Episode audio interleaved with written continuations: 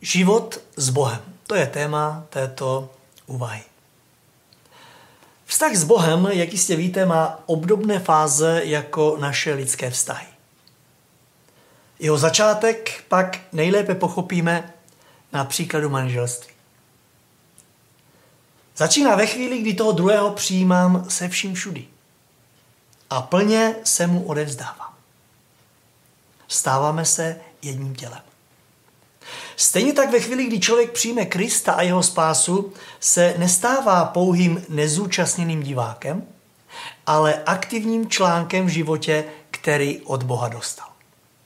Žel, nejednou si myslíme, že jsme vstoupili do vztahu s Bohem jenom proto, abychom se dostali do nebe. Do manželství ale také nevstupujeme jenom proto, abychom spolu oslavili diamantovou svatbu. Ale proto, abychom prožili společně celý život. O čem tedy život s Bohem vlastně je? Já se vám to pokusím eh, na to poukázat a vystihnout eh, na životě apoštola Pavla. Eh, Bůh je pro něho od setkání před Damaškem jakýmsi stálým životním partnerem. Velmi často Pavel zdůrazňuje, že při svém kázání mluví před Bohem, před tváří Boží, před Otcem a tak dále. Stejně tak rád používal eh, výrazy typu nešel jsem pro radu k tělu a krvi, anebo také zjevil se mi sám Ježíš Kristus. A v Koloským třetí kapitole v první verši říká, že se jeho pohled upírá až tam, kde Kristus sedí na pravici Boží. A toto vše plyne zjevně z Pavlova nitra, jakmile se obrátí k pánu. A pán mu také dává odpověď.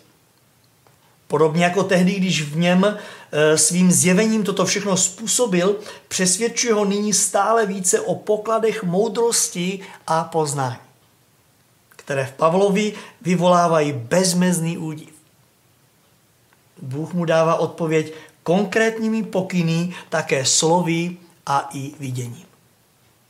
A to všechno je pro Pavla natolik samozřejmé, že to nestaví na obdiv jako něco zvláštního. Nýbrž je přesvědčen, že čtenáři jeho dopisů tomu rozumí. Protože zakoušejí s Bohem něco podobného jako on. Jednoduše každý den Pavel trávil v jakémsi vnitřním styku s Bohem. A přitom žil a potýkal se denně se stejnými, ne většími problémy jako my dnes čem tedy spočívalo to úžasné tajemství tak úzkého vztahu? Zdá se, že ta první Pavlova otázka, která byla položená pod dojmem božího majestátu tehdy u Damašku a zněla, pane, co chceš, abych učinil, se víc a víc přetvářela do milující otázky, pane, co by si ode mne přál? Čím bych se ti zalíbil? Pavel nápadně často používá ve svých epištolách toto slovo líbit se, nebo také v upřímné oddanosti. A ta 13. kapitola z první epištoly korinským je však jasným důkazem toho, jak láska všechno ostatní nechává za sebou, protože je středem jeho života s Ježíšem. A tak se ptejme i my sami sebe v této chvíli, jak moc funguje náš vztah s Bohem. Poznáme to právě podle již zmíněné lásky k našemu pánu. Pro někoho život s Bohem je i dnes jedno velké dobrodružství. Denně se svým pánem zažívá krásné věci.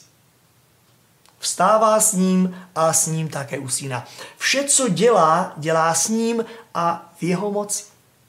Pro jiného je zase život s Bohem jedna velká nuda jak si v koutku svého srdce má pocit, že je Bohem bržděn v rozletu a že nic moc se kolem něho neděje. A pak jsou i ti, kteří se cítí být v tom vztahu uražení. Jeden mladý muž mi před časem řekl, momentálně si s Bohem nerozumíme.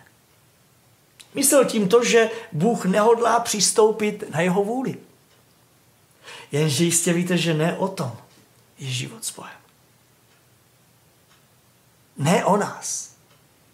Ne o naší vůli, ale o něm a o té jeho vůli.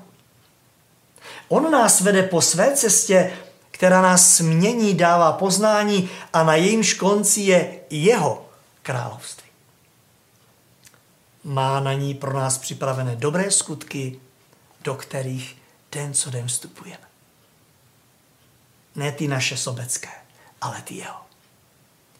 Není nic nemožného, co by neudělal pro naši proměnu a pro naši záchranu. Život s Bohem tedy znamená být veden po božích cestách. Život s Bohem je On sám v nás. Proto křesťan může říct, že má Krista v srdci, že s ním žije a že s ním vlastně den co den chodí. A tak si přeji, abychom každý z nás mohli s apoštolem Pavlem říci ta krásná slova s Filipským 1.21. Život, to je pro mě Kristus.